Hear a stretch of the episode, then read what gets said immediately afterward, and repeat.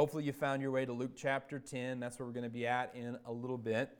Uh, this past fall, I held meetings with our church leadership and our staff, as we try to do each year, to got, kind of get an idea of where we're at as a church and uh, what is the next step? What needs to take place next at Faith Church? And we also uh, had an outside firm uh, do some surveys and some study. Some of you participated in those surveys because we wanted to get a clear picture of where we are and, and what's next. And the overwhelming consensus that was most obvious and clear as a next step for our church was to engage in our community more.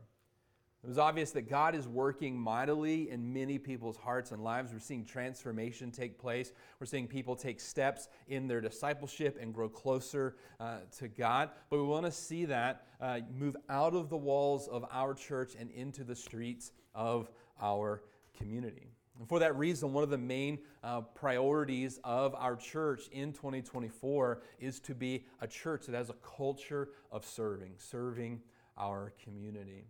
And for the month of February, this month, we're going to focus on loving our neighbor. And today, we're going to look at what I think is the most famous passage about loving your neighbor in Luke 10 the story of the Good Samaritan. And this story is where we get the term that's very common in our language today and in our culture a Good Samaritan. The news will use the term a good Samaritan to refer to someone who goes out of their way to help someone in need.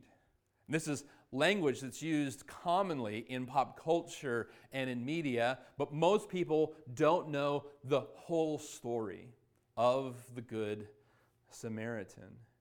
And even though this story has worked its way into our culture's consciousness and we use the term Samaritan, most people don't know what a Samaritan really is. They just know he was a nice guy who helped someone out. And so we're going to study this story today to help us get a grasp on what is the real story here. What's the story behind the story? What's the meaning? And let me start with the word story because this is a story that Jesus tells.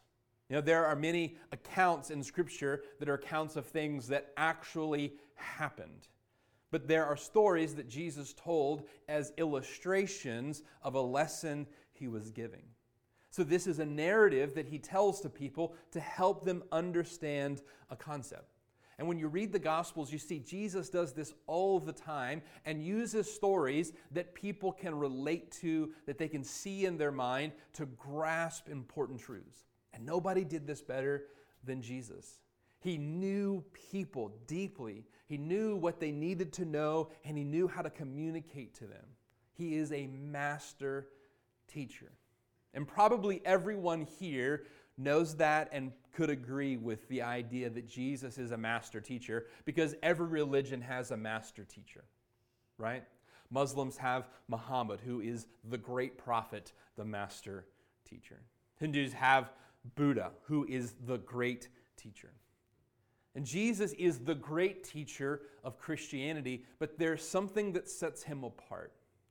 And that Jesus is not only the great teacher of Christianity, Jesus is also the subject matter being taught. He's not just the teacher, he's the God, he's the Savior. And I think if you read the Gospels, you will see that Jesus is not only a great teacher from the story that he tells and the sermons that he delivers, you'll see from his interactions with people and his kindness and his love and his power, he's more than just a master teacher. He's the Son of God.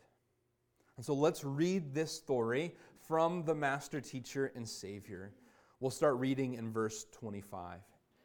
And behold, a certain lawyer stood up and tested him, saying, Teacher, what shall I do to inherit eternal life? Now, before we go any further, I don't want you to picture a lawyer like you see on billboards around town, all right? This is not the hammer who's asking Jesus a question, all right? This isn't like a lawyer that you see on TV promising you millions if you've recently be, been in a car accident. This is a expert in the religious law. He's probably more like a seminary professor than he is a injury lawyer. He's an expert on the Bible, which for them at that time is mainly commands and rules or law. So he studies the law of God. He is an expert on the law. Now, he is kind of like a lawyer, and that he asks this question to try to get Jesus to walk into a trap. You see, a detective is to ask questions to find the truth or to figure out the, the, the riddle, but a lawyer asks you questions to prove a point. And this lawyer is asking Jesus a question not because he wants to learn the truth, but because he's trying to prove a point. He's testing Jesus. What he hopes here is that he can get Jesus to say something that he can use against him. And so Jesus answers him wisely by answering his question with a question. He says in verse 26 What is written in the law? What is your reading of it? Jesus says, Well, you're a lawyer, you're an expert. Why don't you tell me what you find is the answer to inheriting eternal life? So the man answers and says, You shall love the Lord your God with all your heart and with all your soul, with all your strength and with all your mind, and your neighbor as yourself. Now, what he's just said here is the Shema, which is this thing that this saying, this motto, this creed that Jews would say again and again and again you shall love the Lord your God with all of your heart, all of your soul, with all of your might and he adds, and your neighbor as yourself. This is a good answer. Jesus says to him in verse 28, You have answered rightly. Do this, and you will live. Elsewhere, Jesus has said that if you love the Lord your God with all of your heart and you love your neighbor as yourself, that on these two principles, all the rest of the law hangs. If you can get those two basic ideas right, everything else falls in line. But it's easy to say, love the Lord your God with all of your soul. It's harder to do. It's easy to say to love your neighbor as yourself, but it's harder to follow through on. Let me give you an example. You might say that you love your neighbor, but if your neighbor gets a brand new car tomorrow, I have a feeling you're not going to be as excited for them as you would be excited if you had gotten a brand new car. Right? You would look at the car in their driveway and go, why did they get that? Or you'd say, boy, that was a horrible financial decision. right? It's hard for us to take joy in good things that happen to other people because we want those things to happen to us because we love ourselves a little bit more than we love others. It's just natural. And so that's at work here in verse 29. When the lawyer responds to Jesus, it says, But he, wanting to justify himself, said to Jesus, And who is my neighbor? Now, this man is less like a lawyer and less like a seminary professor and more like a person because he's just like all of us. He wants to justify himself. And that's what all of us want to do. We were born trying to justify ourselves. We were born pointing our fingers at our siblings and say, but she did, but he, right? We're constantly pointing at the problems and inconsistencies of other people, of authority figures, of rules, because if there's a problem with everyone else, it makes me look better and I'm justified. If I had a, a, way to quantify just how much energy we expend on attempts to justify ourselves, I would be able to fix the energy crisis. We're always looking to justify ourselves. And this man, like all of us, looking to justify himself, says, Well, who really is my neighbor? I mean, how broad is that? Is that everyone? I'd like to narrow down the application of that command. Because if it's just my family, that's going to be a lot easier. if it's just the people that I like in my close circle of friends, that, that, might be, that may be hard, but it's easier than everyone. And so Jesus tells a story in response to this question. And Jesus, once again, doesn't answer the question. He doesn't answer the question of who is my neighbor. Instead, he tells us a story that shows us what love is and what love does. Let's look at it together. Verse 30 Then Jesus answered and said, A certain man went down from Jerusalem to Jericho and fell among thieves who stripped him of his clothing, wounded him, and departed, leaving him half dead. Now, by chance, a certain priest came down that road, and when he saw him, he passed by on the other side. Likewise, a Levite.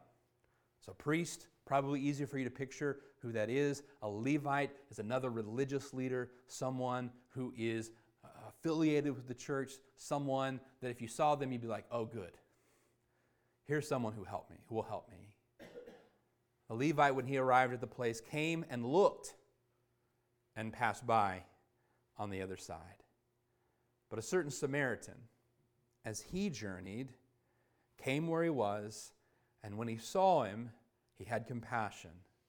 So he went to him and bandaged his wounds, pouring on oil and wine, and he set him on his own animal, brought him to an inn, and took care of him. And on the next day, when he departed, he took out two denarii, two coins, and gave them to the innkeeper and said to him, Take care of him, and whatever more you spend, when I come again, I will repay you. So Jesus asked the man another question. So, which of these three do you think was a neighbor to him who fell among the thieves? And he said, He who showed him mercy. Then Jesus said to him, Go and do likewise. There's something about the main character in this story that you might miss if you don't know the background on Samaritans.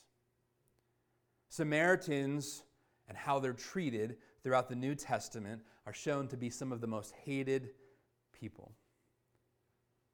Among Jews, the pervading idea is that Samaritans were less than. You see this in the Gospels. Jesus stops at a well, and there's a Samaritan woman there, and Jesus speaks to her, and the woman is shocked that Jesus even talks to her, much less asks her for some of her water. It's scandalous that Jesus would talk to a Samaritan woman. Elsewhere in Scripture, the people are so angry with Jesus that they insult him, and they insult him by calling him, of all things, a Samaritan.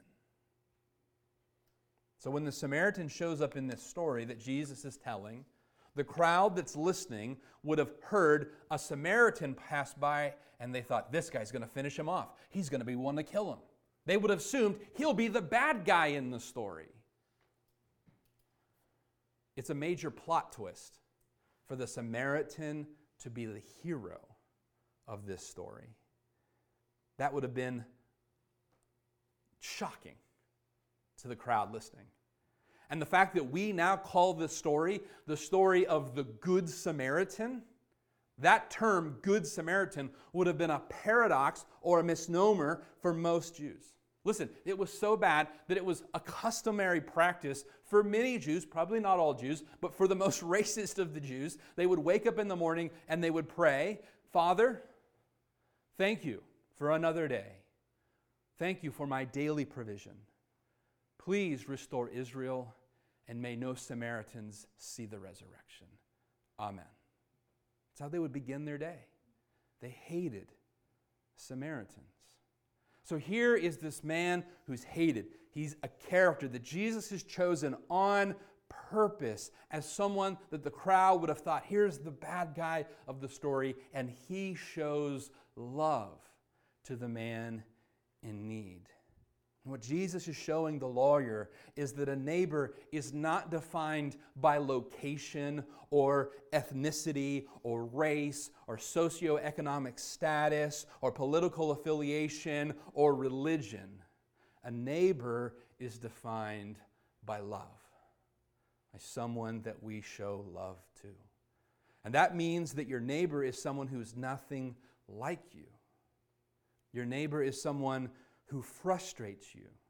That means your neighbor is someone who doesn't just live on your street, but someone who lives out on the street, who works on the corner of the street, who belongs to a street gang. And this isn't easy to accept, and it's even harder to apply.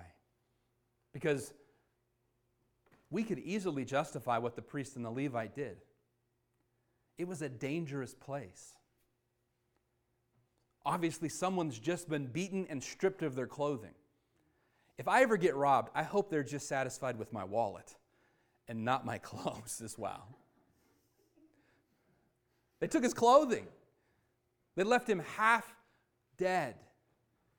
Clearly, this is a place where there are dangerous people. And for the priest and the Levite to go where this man was and to stick around would put them in this dangerous place longer. And the longer they were there, the more risk there would be.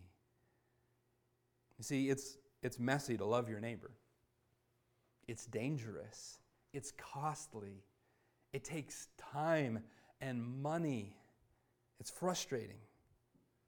And because it's so hard to love our neighbor, the neighbor that looks nothing like us and is frustrating and is difficult, that's beat up, that smells bad, we find all kind of reasons not to help our neighbors. Years ago, somebody wrote about if this man who fell on the wayside after being attacked, if, if this man in the pit happened today, how everyone would react to him in our culture. He said a self pitying person would come along and say, Man, you have not seen anything till you've seen the pit that I fell into. How bad my life was. An optimist would stop by and say, Hey, things could be worse. A pessimist would stop by and say, Things will get worse. News reporters would stop by and get an exclusive story on the man in the pit. An inspector would stop by and ask if the man had permission and permits to be in the pit. An educator would stop by and give a lecture on the elementary principles of the pit. An evasive person would come along and just avoid the subject altogether. A charismatic would come by and say, Just confess you're not in a pit. Fundamentalists would come along and say, You deserve to be in that pit. A legalist would say only bad people fall into pits. A TV evangelist would come by and raise money for people affected by pits and forget to give any of it out. We can all find a way to wiggle out of reaching down to the man in the pit. It's easy. Unless we look in the pit and we see someone like us if we're easily able to put ourselves in that person's shoes, to see ourselves in that same situation and desperately hope that someone would help us, suddenly it becomes much harder to look past the person in the pit. A friend of mine in high school, he and his mother were driving home one day and they ran out of gas on the highway. And I went to high school so long ago that cell phones had been invented, but they almost never worked. And they had a cell phone, but it didn't have any service. And they're stuck on the highway. And a man stops and he says, Are you out of gas? And she goes, Yeah. And he says, This happened to me years ago, and I was stranded for hours. And so now I always keep a gallon of gas in the bed of my truck for exactly this situation and they put a gallon of gas in their car and they were able to get to the next exit. He had been there, he'd been in that situation. He knew what it was like to stand on the side of the highway just needing a gallon of gas. And so he stopped and he helped. You see, when we've been there, it's easier for us to extend grace and help to the person in that situation.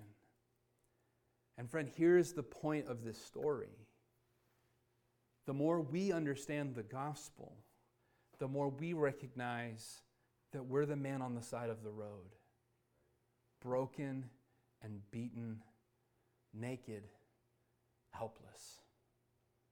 The more we understand the gospel, the more we come to understand that we are the person in dire need, disgusting, smelling bad.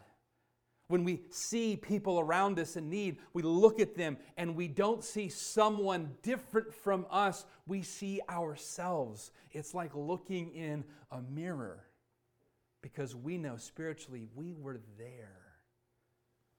In the 1500s, John Bradford, a Puritan, this was in a time when they would regularly be hanging someone in town for some crime, when they would be carrying this person, walking them through town from the jail to the gallows where they would be hung. They would come by Bradford's office, and he would always say to himself, when they carried that poor soul by who was going to be executed, he would say, But for the grace of God, there goes John Bradford. If it wasn't for God's grace, that's what I deserve.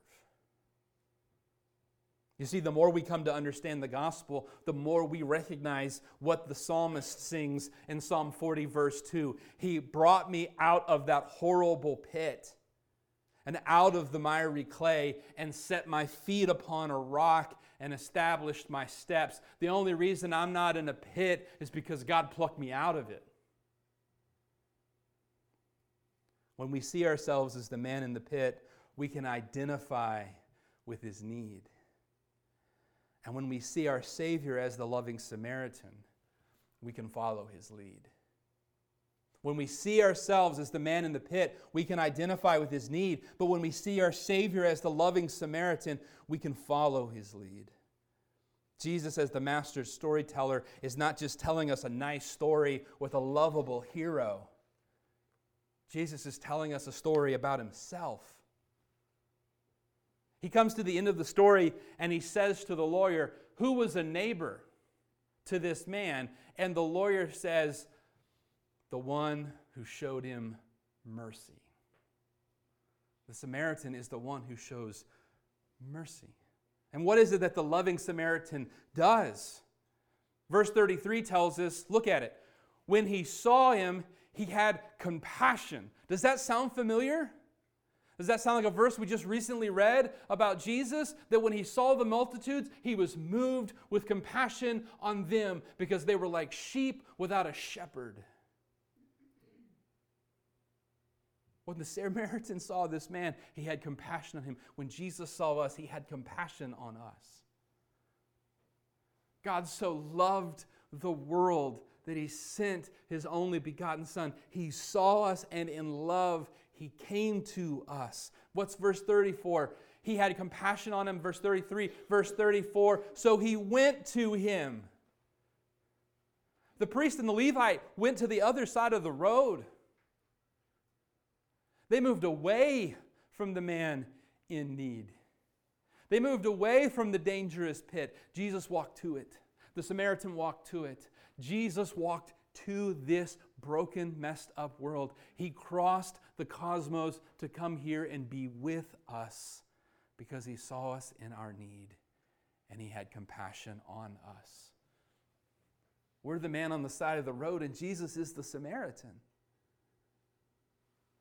Jesus would say of himself in Luke 19:10, "I have come to seek and to save the lost." The Samaritan just happened by. Jesus came looking for you. Samaritan was just on his way and an opportunity came up. Jesus was on the road looking for you. Verse 34 So went to him and bandaged his wounds, pouring on oil and wine, and set him on his own animal and brought him to an inn and took care of him. Friends, that's what Jesus does for us. He comes to us and He binds our brokenness. Isaiah 53 3 says, We are healed. By His stripes, we are healed. That's what Jesus does for us.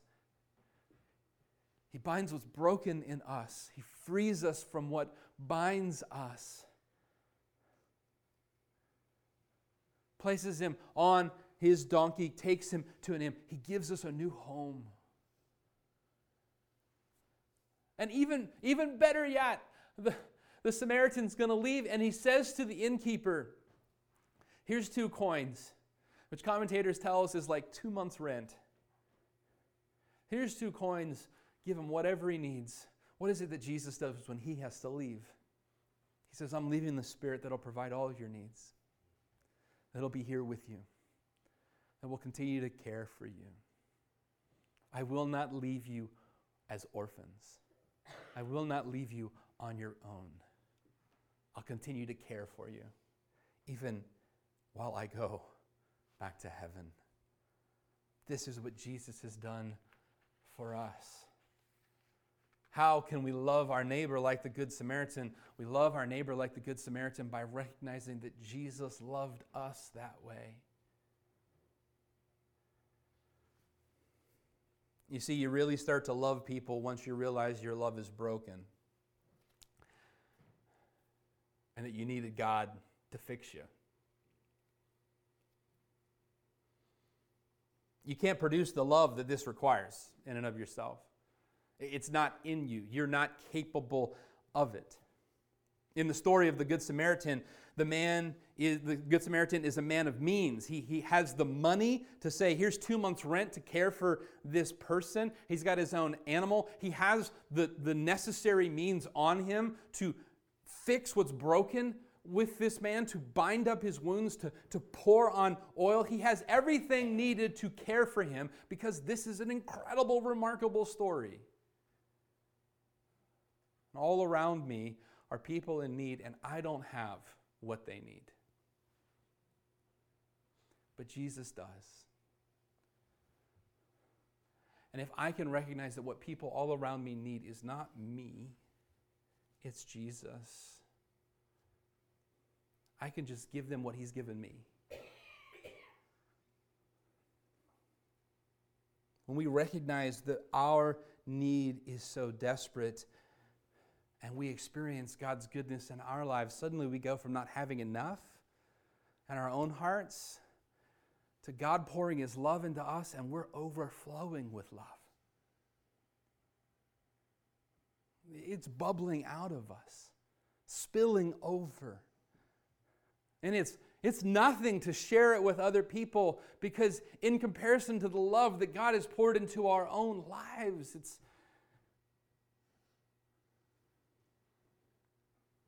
I think the best way to show you what I mean is to, is to tell you about a loving Good Samaritan I know. There's a man that I, I knew for many years. His name name's Bill.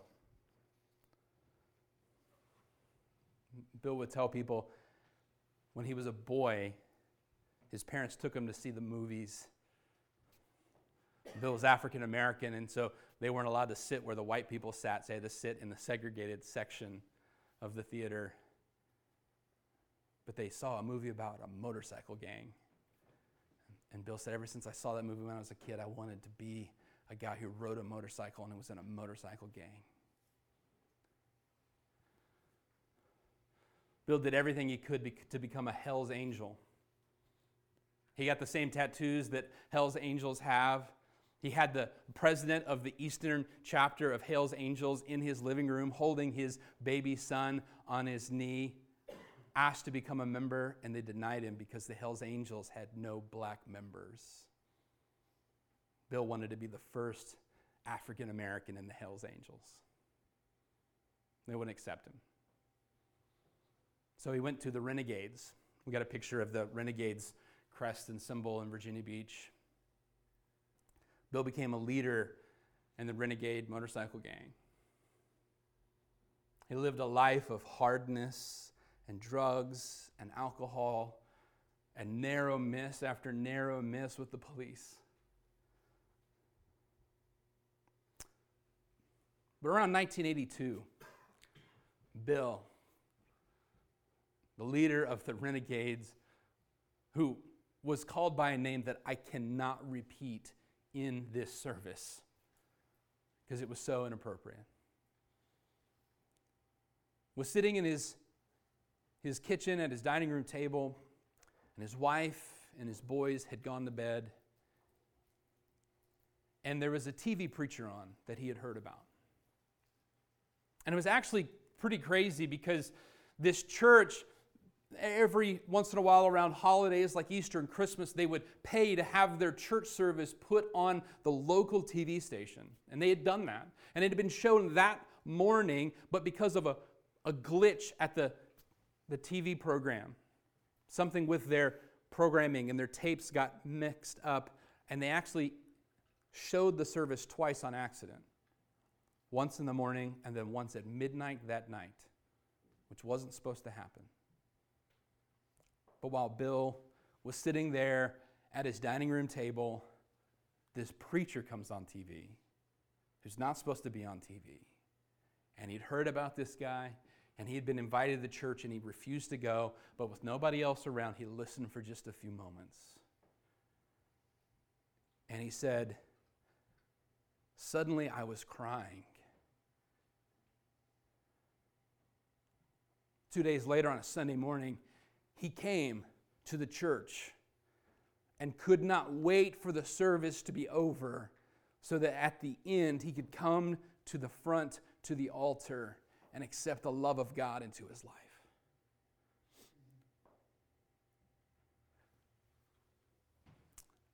Let's show the, the next picture. This is a picture of Bill with his one of his sons at a recent family gathering. Bill passed away this past week from complications after a stroke. People have been sharing photos, and I was just moved, you know, looking at photos of him with his son. And uh, the next one is he and his wife at a, a Christmas party. And you look at that and you go, that guy's not the leader of the renegades.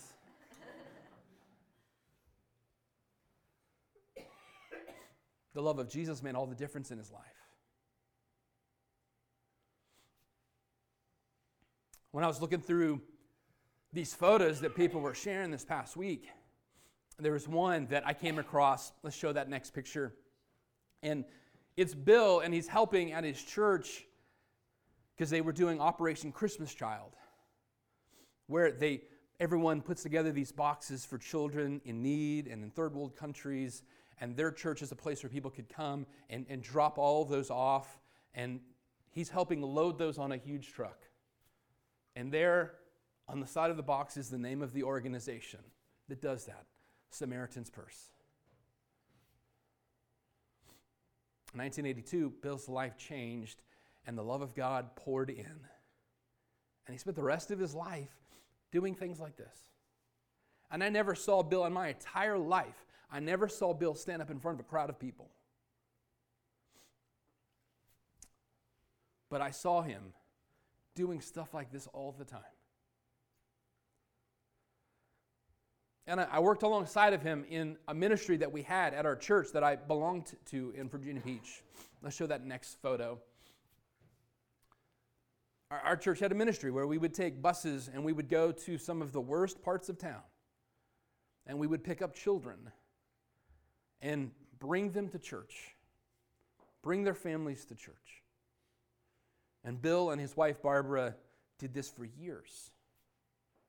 And I was a part of this ministry. And every summer, Bill would do something where for each bus, and our church, larger church, had 10 to 12 bus routes at a time.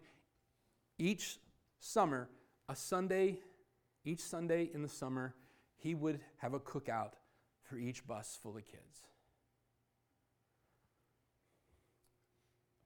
And what I remember about Bill is Bill cooking up hamburgers and hot dogs for these kids, and then sitting down and eating with them, talking with kids who are on the same path that he was on, and talking to them about how God changed his life. How Jesus came into his life and changed everything.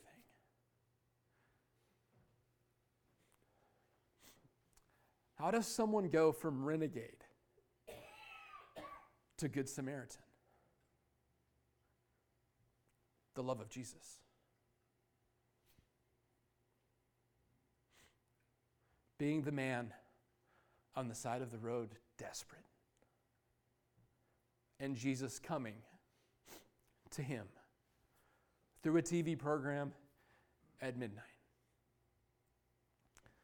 and pulling him out of the pit and the clay. How do we love our neighbors? How can we be good Samaritans? Recognize Jesus is the Good Samaritan, and we are the man in the pit. Let's bow our heads for a word of prayer.